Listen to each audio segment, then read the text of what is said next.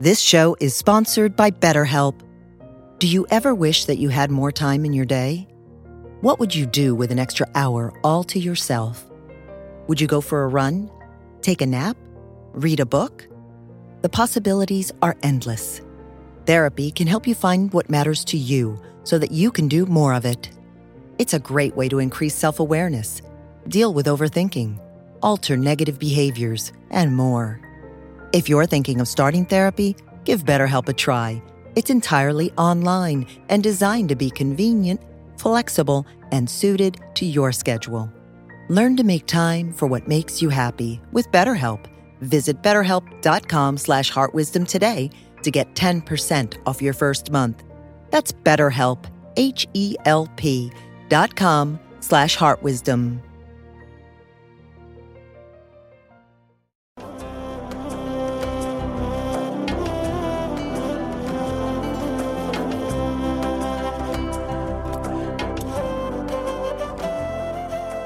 Welcome to the Jack Kornfield Heart Wisdom Hour. We are delighted to share with you Jack's innate common sense and his clear, open heart. In order to continue presenting these podcasts, we need your support. Please go to mindpodnetwork.com slash jack and you can donate there or you can go through our Amazon or Audible affiliate links, and that's another great way to support the podcast. Thank you for your generous attention. In coming to a retreat, whether you've just arrived or you've been here for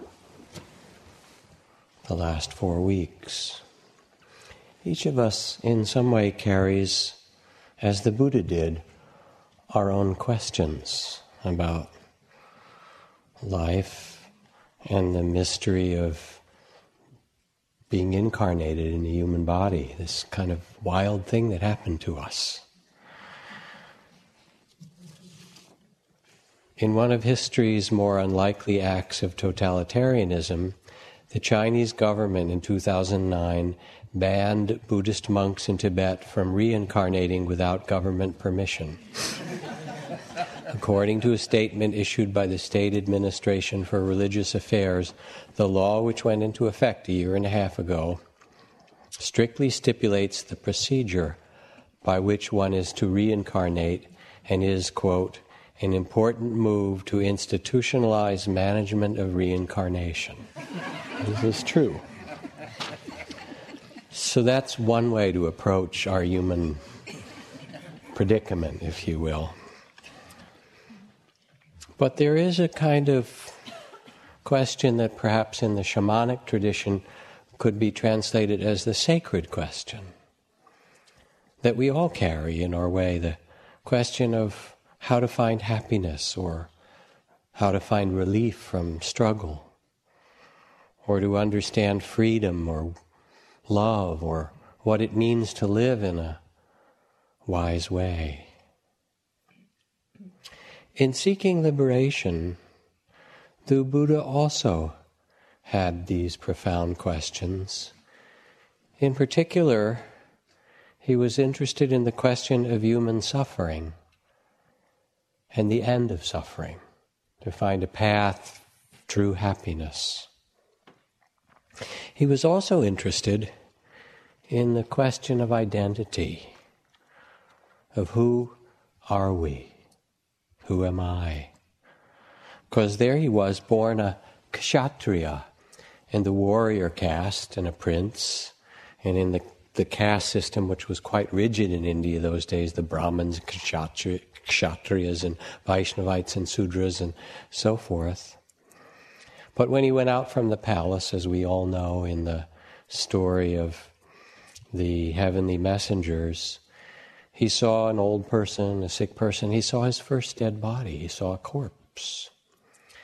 And he wanted to know what freedom there was to be found, what nobility that wasn't limited by family or birth or race or caste or all the conditions he was born in. He was willing to give all that up to find out, well, who are we really? To find a kind of nobility that was independent of those conditions.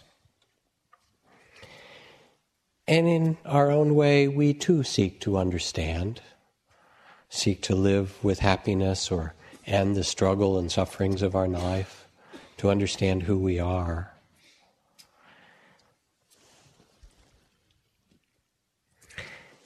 I started one of the last books I wrote, some of you probably read this story, with the account of a temple in northern Thailand in Sukhothai that had a huge old and quite famous Buddha statue. And as you know, in Burma and Thailand and those cultures, they're quite revered, and people go and make pujas and offerings. And this was kind of a folk statue, giant, made out of clay, painted, and but because it had been there for seven, eight, nine hundred years, it was revered for its staying power.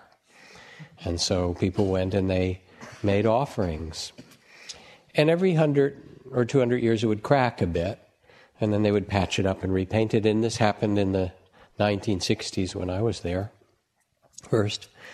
But because they had flashlights in this particular 100 year thing, one of the young monks tried to look in the cracks to see how they made this thing, and this glint of gold shone out. And then he looked in another crack, and a little glint of this luminous gold light shone out, explored a little further, and discovered under the cracks in the clay was a Buddha statue that they uncovered that was the largest cast image and really beautiful of the awakened one made out of gold that had ever been uh, created in Southeast Asia. And now it's become a great pilgrimage place. But the monks and the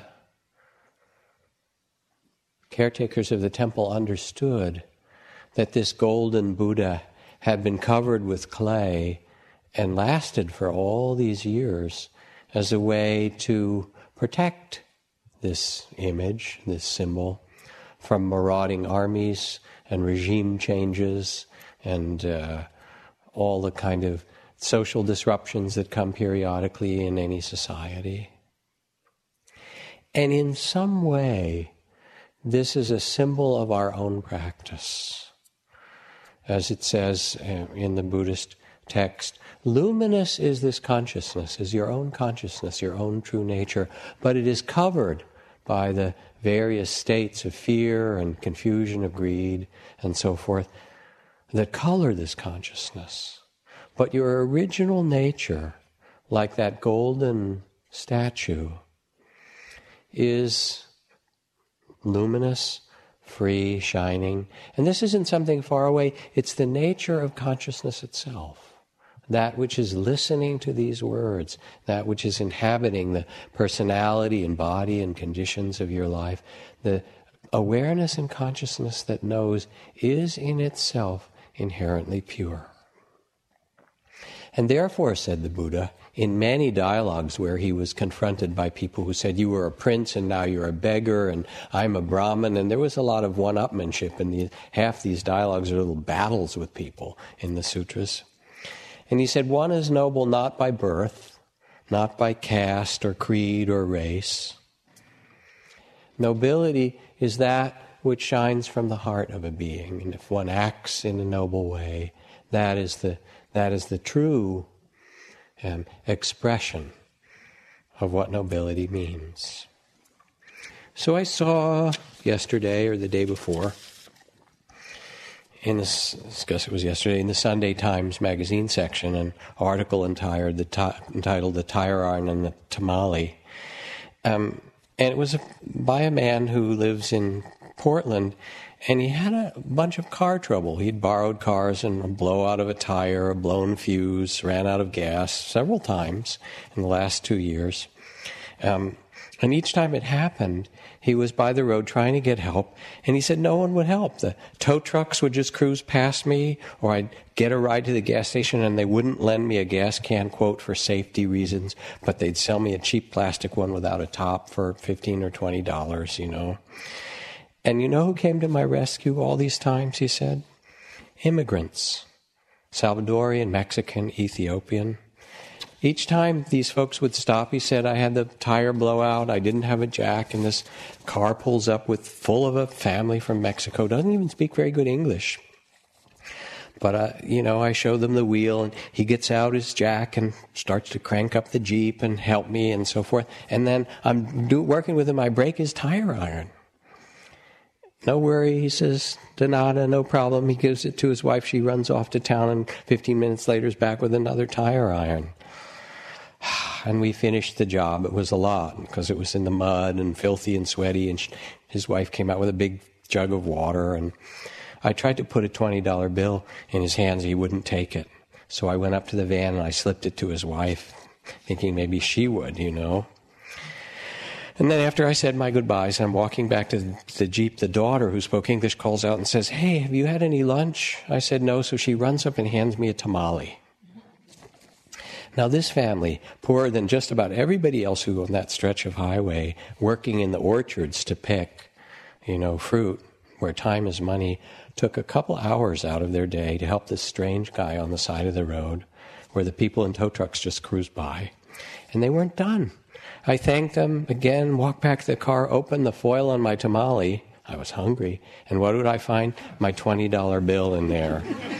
no, I ran back, the, knocking on the van. The guy rolls down his window. He saw the 20 in my hand and said, It says, No, no, no, no, por favor, por favor, please take.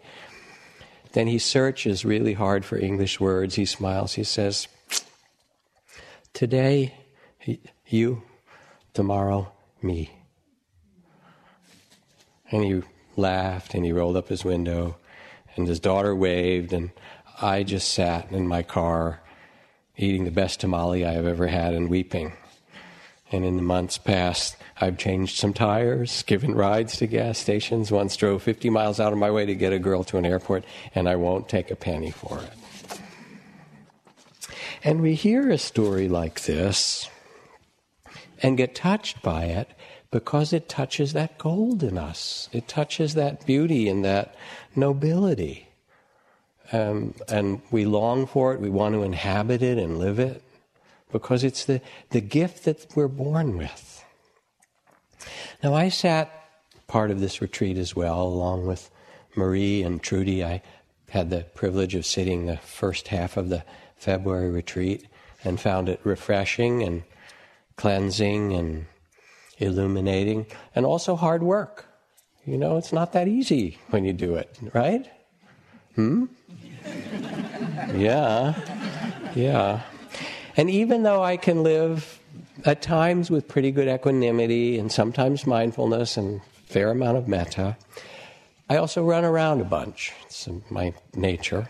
And so when I sit and I stop, what I hit first are the hindrances tension, stuff I'm carrying in my body, pains. You know about this.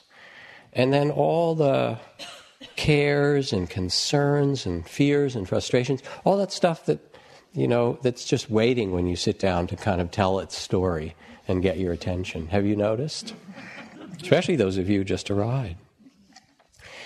You know, and you forget how hard it is Go ahead, writes this Indian saint, light your candles, burn your incense, ring your bells, and call out to the gods. But watch out, because the gods will come. And they will put you on the anvil and fire up the forge and beat you and beat you until they turn brass into pure gold. So it's not that easy because we're coming out of this stream of the culture, and here I'm sitting quietly, you know, and I know how to meditate, but it's still tough. It just is and um, what to do with it. You know, all this stuff comes, and you don't fix it. This is not like a self improvement game, because that's endless, right? You've tried that. Therapy, how long, right? I mean, it helps a little bit. Go to the gym, whatever. Right? This is something deeper. So instead, you're mindful. You notice it. I did. You bow to it. You say, Oh God, here's that pain again. Here's the tension. You make space for it. You receive it as a gracious host, if you will. And you realize that this is just part of having human incarnation that some of that it gets stuck in the body and the feelings are there and we get in conflict with things and it's how it is anybody not have that raise your hand. You can go, right? this is from Vilhjalmur Stefansson, a famous explorer of the Pole, North Pole. The oldest, most widespread stories in the world are adventure stories about human heroes who venture into the myth countries at the risk of their lives and bring back tales of the world beyond humans. It could be argued that the narrative art itself arose from the need to tell your adventure. That a person risking their life in perilous encounters constitutes the original definition of what's worth talking about. But having an adventure also shows that someone is incompetent, that something has gone wrong. An adventure is interesting enough in retrospect, especially to the person who didn't have it. At the time it happens, it usually constitutes an exceedingly disagreeable experience. Right? So, what do you do with this stuff that comes in the beginning? Because it is tough. You have to be dedicated, patient, kind, and steadfast, and over some days it begins to settle. And when it does settle, in three days, or six days, or ten days, or fifteen days, or whatever, as it did for me, then in its sweet time, the mind gets calmer and steadier and more present and contented, easier, more here in the present. All that stuff is there, but it sort of settles down. And then insight comes, understanding comes, begins to open, liberation begins to open. And that liberation that starts to open has different dimensions. It has both equally important. It has a universal dimension in which things show themselves as impermanent. The feelings, the views, the perspectives you cling to, they come and they pass away. I have a story here, I won't read the whole story, about a woman who hated to do walking meditation. Hated it. We negotiated on a retreat.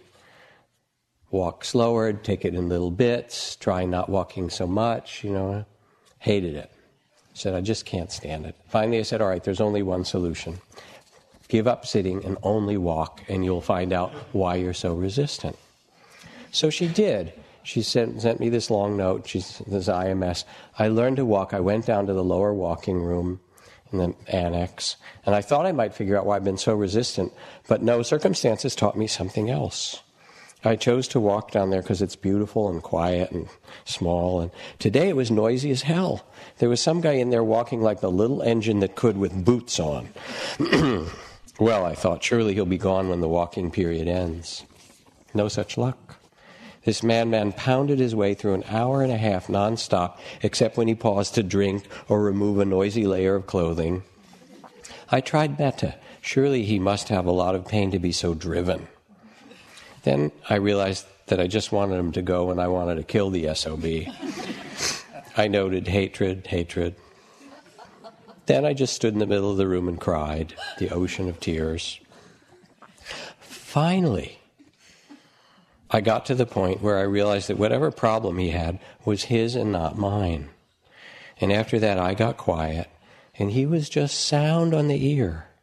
And so I walked and breathed, and he paced and pounded, and pretty soon it was all the same to me his noise, my breath, the movement of my body, all arising and passing. And after an hour and a half, or longer, he left. And then it was incredibly quiet, which was different but not as much better as I would have expected, mostly just different. I learned something from this walking. Thank you. You know? So, this is the universal part where when you get through the layer of hindrances and you drop down to be present, you see the stories, the thoughts, the perspectives, and then they become just what they are a thought, a story, a perspective a point of view, and they open somehow into emptiness. Or they open into the jhana factors, and you start to feel one pointedness, rapture, happiness, these qualities start to grow, which happened for me. It was beautiful in the retreat. And from that, everything becomes clearly empty. I searched in vain for firm ground, said the Buddha, and I could not find a base that is changeless, for all is in flux and change is the reality. And more and more as you settle and get still, it's not just the stuff, but the sense of space that opens in the mind and heart. But of course, along with the universal, there is equally important, there is the, in this mystery of incarnation, there's the personal. And so, for some days, I would be resting in the space of awareness, not doing the jhana factors or emptiness so much. And instead, what would happen is that the patterns of personal life would begin to show themselves the loneliness, the relationship stuff in my family or to my body or my daughter or work things. You know that kind of stuff? Those patterns and the thoughts and feelings about them. And if I stayed with them, I could sense them and even feel the roots. And this wasn't like the hindrances, this was like things that kept coming or that were important in my life. Now the hindrances were kind of quiet. But still, this longing or this attachment or this fear or this conflict would show itself. As the poet Hafiz writes, don't surrender your loneliness so quickly. Let it cut more deeply. Let it ferment and season you as few human or divine ingredients can. And so it would come, and I would feel into the root well, what is the fear? What is the attachment? What is the holding or the confusion? What's the sense of self there? You know what I'm talking about. And this wasn't on the level of hindrances, it was the level of deep presence. And I could feel the grasping or the need to be loved or respected or something needing to be forgiven and I could release things. But of course, there was a little problem. They would come back. they got lighter. A man wrote to the IRS I haven't been able to sleep knowing that I cheated on my taxes last year. Since I failed to fully disclose my earnings on my return, I've enclosed a cashier's check for $2,000. If I still can't sleep, I'll send the rest. Right? and this is kind of how it works. It is, you know. You're not like well and done with stuff. You see it, you sense the identity, the grasping, the structure, you release it, you get somewhat free, you know, and then whoops, you know, it's time for the next check. But what happens is that both these dimensions, when you drop beneath the hindrances. Both the dimensions, the universal and the personal, which are really this mystery of incarnation, start to open up, and in them, different dimensions of freedom come. Now, with these dimensions, we can sense our practice developing, deepening, opening, cleansing. So there's a kind of development that happens. It's beautiful. But an equally important language is the sense that we are returning to our true nature. That as we let go and open, there's a space of awareness, you know, what I call liberated attention, that knows what's present without sticking to it, that's gracious and free and timeless and open, and that's always here. We're not making it, we're, we're returning to it. In our own way, we're each seeking this freedom and this nobility of heart.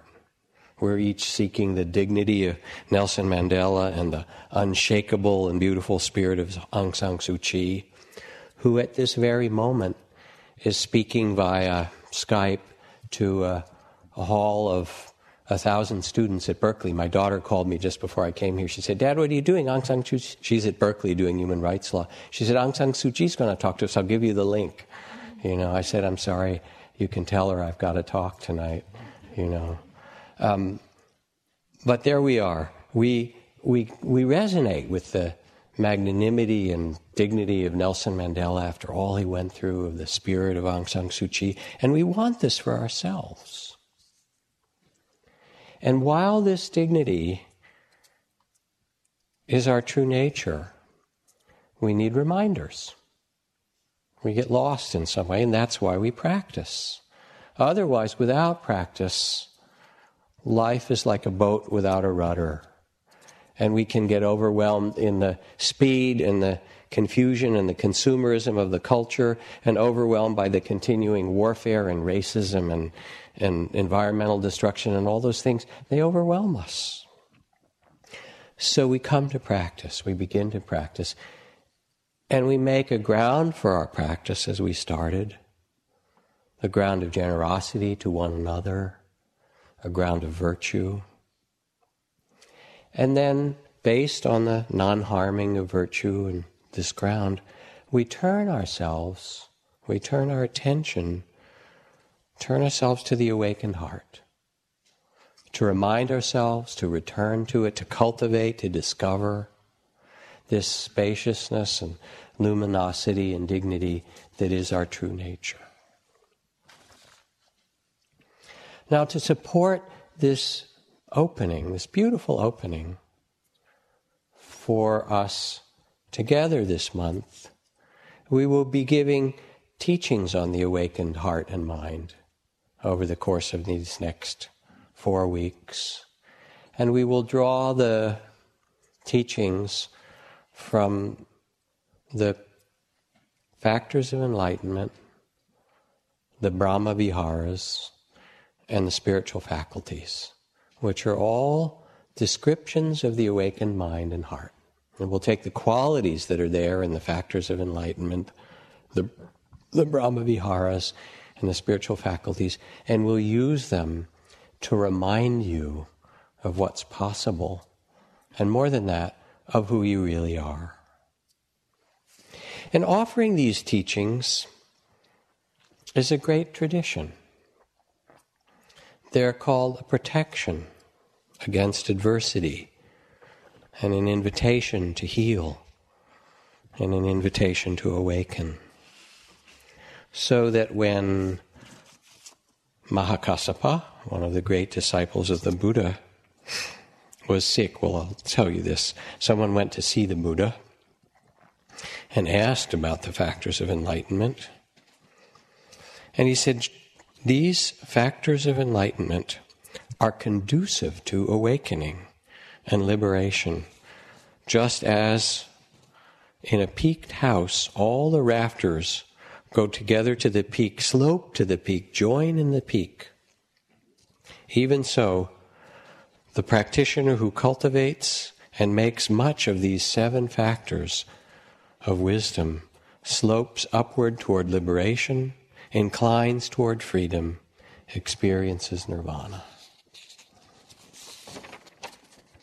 So, in one of these texts, the Buddha was living in Rajgir, in the squirrels' feeding, feeding ground, and at that time, the Venerable Mahakassapa, who was a great disciple, living in the Pipali cave, became sick, stricken with severe illness. And then the Buddha himself, rising from his quiet seat at eventide, visited the Venerable Mahakassapa, took a seat next to his bed, and spoke to him thus Well, Kassapa, how is it with you? Are you bearing up? Are you enduring? Do your pains lessen or increase? No, Blessed One, I am not bearing up, and I am barely enduring, for the pain is very great and there's no sign of the pains lessening, but rather they are increasing. Kassapa, then listen, for the factors of enlightenment expounded by me, when cultivated and developed, are conducive to full realization, perfect wisdom, and nirvana. And what are these factors?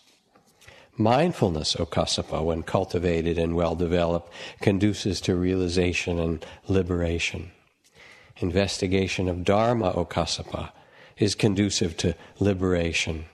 Energy is conducive to liberation and realization. Rapture is conducive to realization and liberation. Calm, conducive to realization, liberation, concentration, equanimity, O Kassapa, And as the Buddha spoke, the Venerable Kassapa rejoiced on these words, welcoming them. And immediately then the Mahakassapa rose from the illness, and the ailment that he had suffered from vanished. I hope you're all better now, by the way. but it gets wilder, because in the Mahacunda Sutta, at this time the Buddha himself was ill. And then the Venerable Mahacunda went to sit by the side of the Buddha and recited to the Blessed One these same factors of enlightenment, and the Buddha's grievous illness vanished.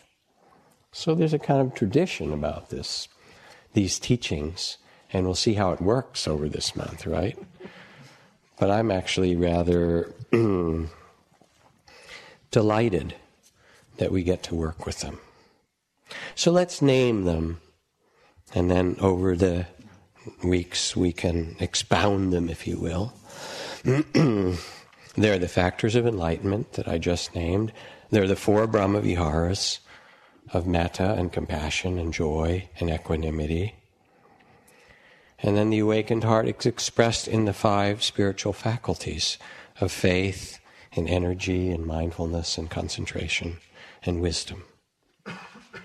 Mindfulness the gateway to liberation.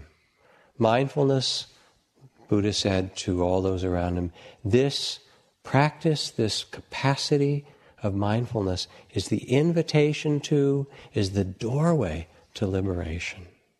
There is nothing, I declare, more helpful than mindfulness, more liberating. And I remember Jon Kabat-Zinn, my good friend and colleague, years ago when he started mindfulness based stress reduction in the basement of the medical school in Massachusetts, he went to Grand Rounds and he said, Give me your worst patients. Give me the ones that surgery and medicines and things can't help you, don't know what to do with, intractable pain, you know, chronic this and that. Send them down to me, I'll take care of them. Because, as he said to me a little aside, he wouldn't have said this because he's a very, um, he has a lot of humility. But he said, I knew I had the, I had the biggest medicine of all. I had the medicine of mindfulness itself, the big guns, which allows whoever comes to see things the way they are and to find a freedom no matter what their circumstance. It's a diff- completely different kind of medicine. And this is the medicine of mindfulness. And then mindfulness in the factors of enlightenment is joined by Dhammavichaya, investigation, this beautiful quality of seeing for yourself. Because the Buddha's enlightenment, as it said, was good for him. But you have to become the Buddha. A man who'd studied much in the schools of wisdom finally died in the fullness of time and found himself at the gates of eternity.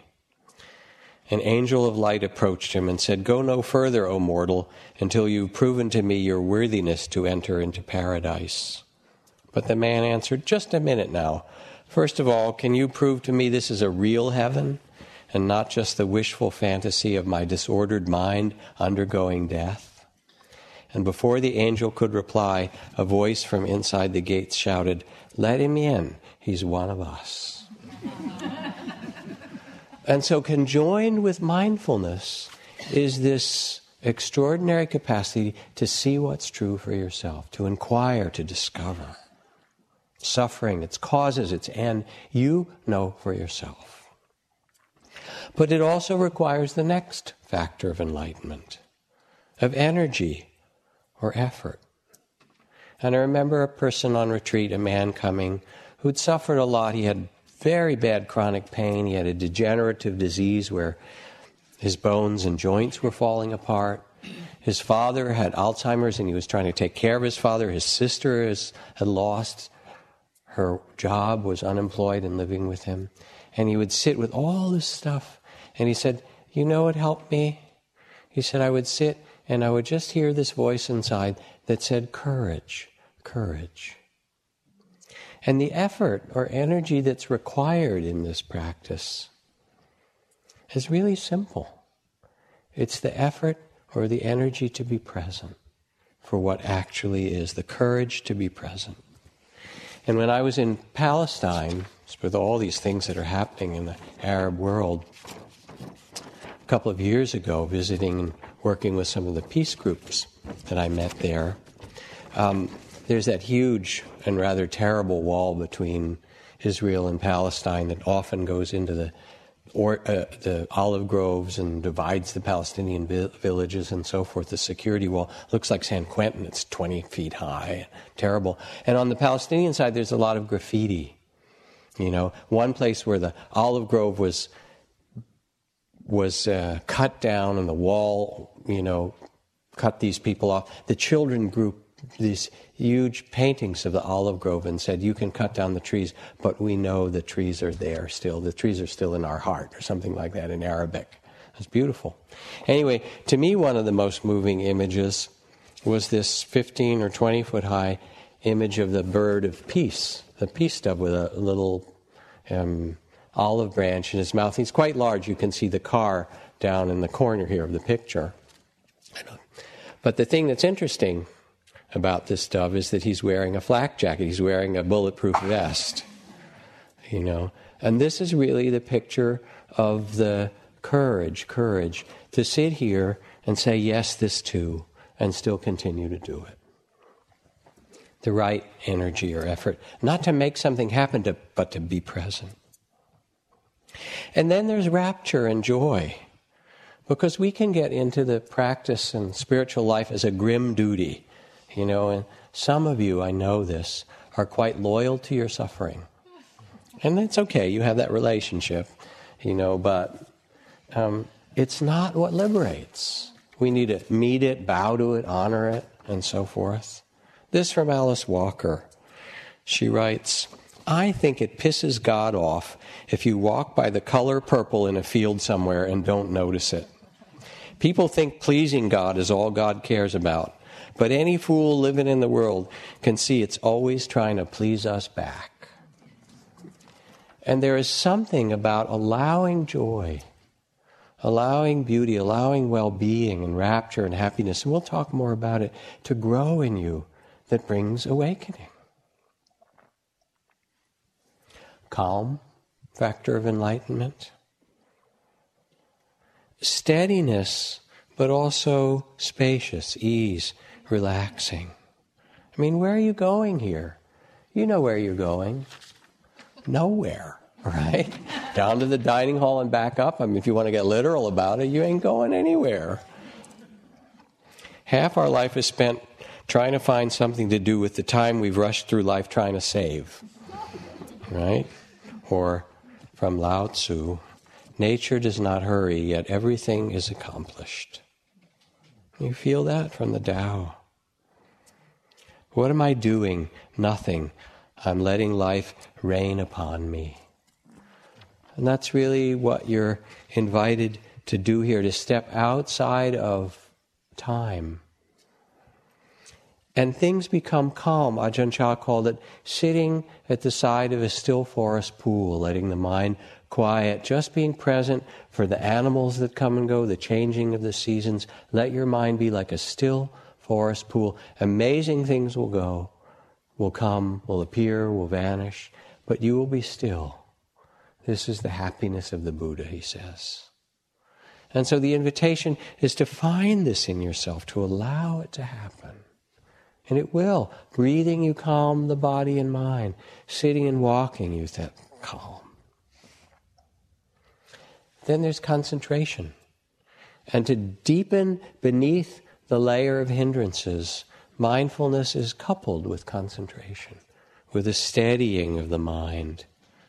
And it takes some work, actually, to get concentrated, a, a kind of tending, not in a striving way, but with a kind of balance You've got to feel your way. You work some and you relax a little more. It is the tuning of the instrument. But you give yourself over and over to a step, to a breath, to the cup of tea, more and more, and the mind flops around like the fish, and you dedicate yourself over and over, little by little. And over some days or weeks, as you do, the mind becomes steadier and more concentrated. As Naomi Shihab Nye writes, the Arabs, and I think of the Bedouins and their hospitality, the Arabs used to say, when a stranger appears at your door, feed him for three days before asking who he is, where he's come from, where he's headed. That way he'll have strength enough to answer, or by then you'll be such good friends you don't care. It may take you three days, or six days, or nine days, whatever, to tend and befriend your breath, your steps, the experiences moment by moment. But as you do, and if you do, and when you do, things get steadier and more concentrated. It is a kind of work, but it's also a labor of love. It's a labor of tending. And then there comes equanimity, this beauty of the mind finding a, a balance with what arises. The mind becomes like space or a mirror that allows for things. It is the natural space of consciousness. William Butler Yeats, we can make our minds so like still water that beings gather round us, that they may see their own images, and so live for a moment with a clearer, perhaps even a fiercer life because of our quiet, our stillness. We can make our minds so like still water. And this equanimity is the balance, is the mirror within which things, experiences, joys, sorrows, plays, game, blame arise and pass. And the spaciousness says, yes, this too. Now, these factors of enlightenment since we're talking about the awakened heart, are joined with a few more qualities because they overlap a lot. They're joined with the Brahma Viharas. Two of the Brahma Viharas, we've already talked about joy, rapture. Just think the laughter of the Dalai Lama. Equanimity. When you realize the truth that everything changes, says Suzuki Roshi, and find your composure in it, there you find yourself in nirvana. So, joy and equanimity are Brahma Viharas, but they're also qualities of enlightenment. And with them comes metta. I'm doing metta every day. We're doing the Metta Sutra every night. Like a mother holding her beloved child, radiating boundlessly through the world above and below and in every direction. And these tremendous blessings that come from metta. And yes, it grows in us, we cultivate it, we tend it, but also it is born in us, it is innate. And so Barbara Kingsolver writes a true story about a group of nomads who live in the mountains of western Iran the Lore tribe. And they were up in the mountains tending the fields. And there was one young girl, nine or ten years old, who was put in charge of the young children, and she started running back after a while, and she said, One of them is gone. She's frightened. It was only a year and a half, this little boy. Seemed too small to walk far away, but she was tending the other kids, and he disappeared, and everyone became completely upset. You can imagine the parents, they couldn't even believe it. They went back, they looked under the hiding places in the yurt, everywhere where they lived, but he was gone. The whole village circled round them and became frightened. You can imagine when a child disappears, especially out in the wilds where they lived. And they searched everywhere. They searched every hut in the village, turned everything upside down, and then it got dark and cold, hopeless. He's nowhere. Could he survive out? It was the mountains. And then a bear, someone said. And everyone said, No, not a bear. Don't say that. Are you mad? And early the next light, they were out again. Someone sent to the next village. They couldn't find him, and then they organized a party to climb the stony mountains and look in the caves. Another night passes. The mother weeps. The father's face becomes drawn. And they say, We have to go into the caves. in the name of heavens. Five kilometers, how could a little boy go that far? He just took his first steps on Midsummer's Day. Tiny little feet. But there they go, a group of men, up through the acorn fields beneath the oaks, into the high mountains and the caves. No one speaks. Wild bears, pigs. And at the mouth of the fourth cave they enter, they hear a voice. Definitely a cry. A child. Cautiously they look in the darkness, and ominously they smell bear. The boy is in there crying, alive, and in the half light in the cave, they walk in so slowly. They see the animal, not a dark hollow in the cave, but a dark, round shaped, thick furred, quiescent she bear lying against the wall.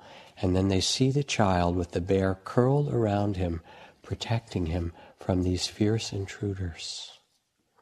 And somehow, they get the child from the bear. She says, I don't know how they did it. I went back through the news sources and I tried to find out. But there he was, alive, unscarred, perfectly well after three days, well fed, smelling of milk. The bear was nursing the child. Now, what does this mean?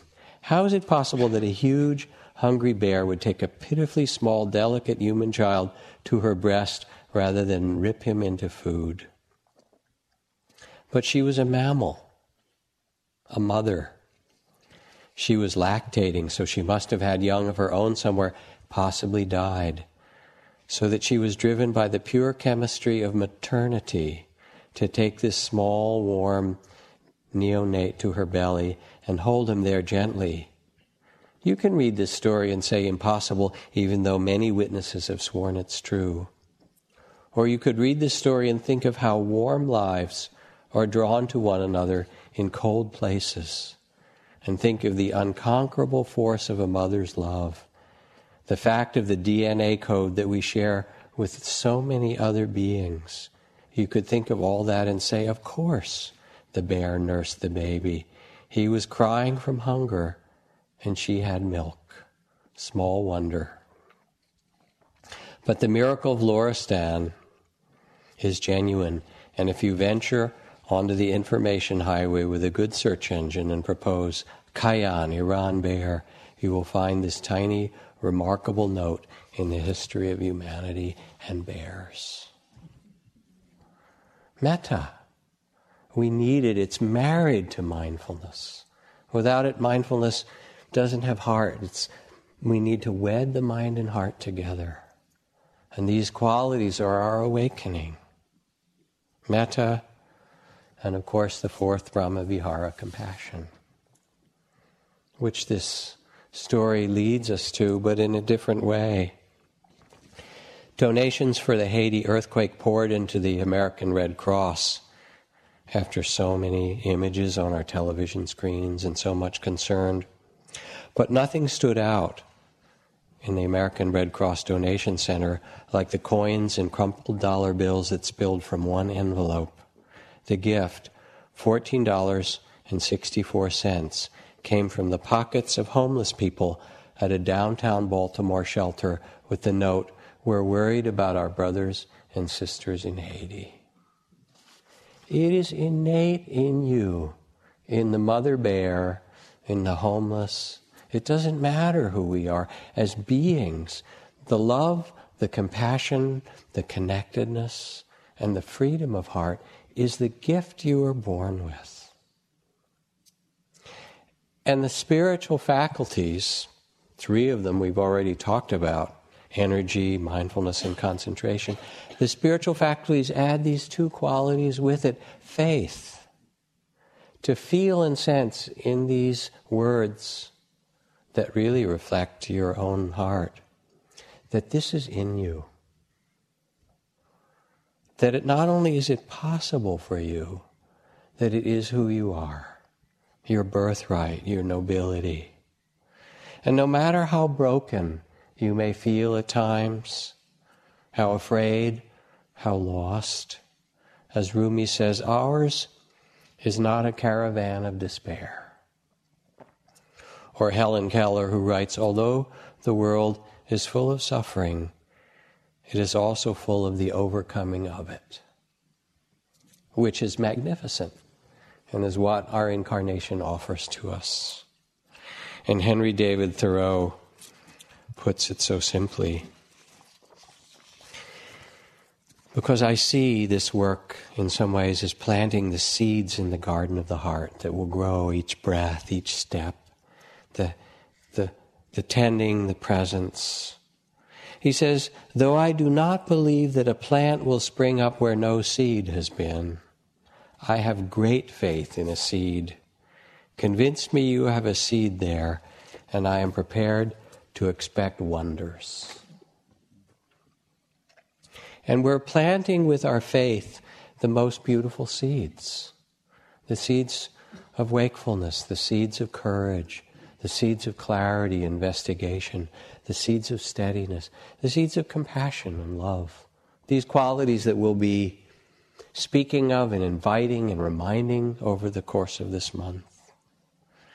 And from them, the mysterious quality of wisdom arises the capacity to see this mysterious, evanescent incarnation anew, and not the small stories that we have about it, but the vast emptiness and beauty that remakes itself in every moment. As Khyentse Rinpoche, the great Tibetan Lama, said, Look, mind creates both samsara and nirvana. Yet there's not much, there's nothing much to it. It's just thoughts. Once you recognize that thoughts are empty, the mind will no longer have the power to deceive you. And if you give yourself to this practice, and you will in your way, as you give yourself to this practice, Mara will appear. That's Mara's job. Mara always comes. Bodhi tree, Burma, Thailand, Spirit Rock. Mara gets around. It's just how, you know, fear will come, doubt will come, distraction, your pains, and your pleasures. Tough times, ecstasy will come. It will come. All of this. Mara will appear, beautiful things will come, difficult ones. And as you give yourself, as you stay steady and present, again and again finding your balance, it will open. And what will open is your own heart and mind, this luminous, true, beautiful nature that is who you really are.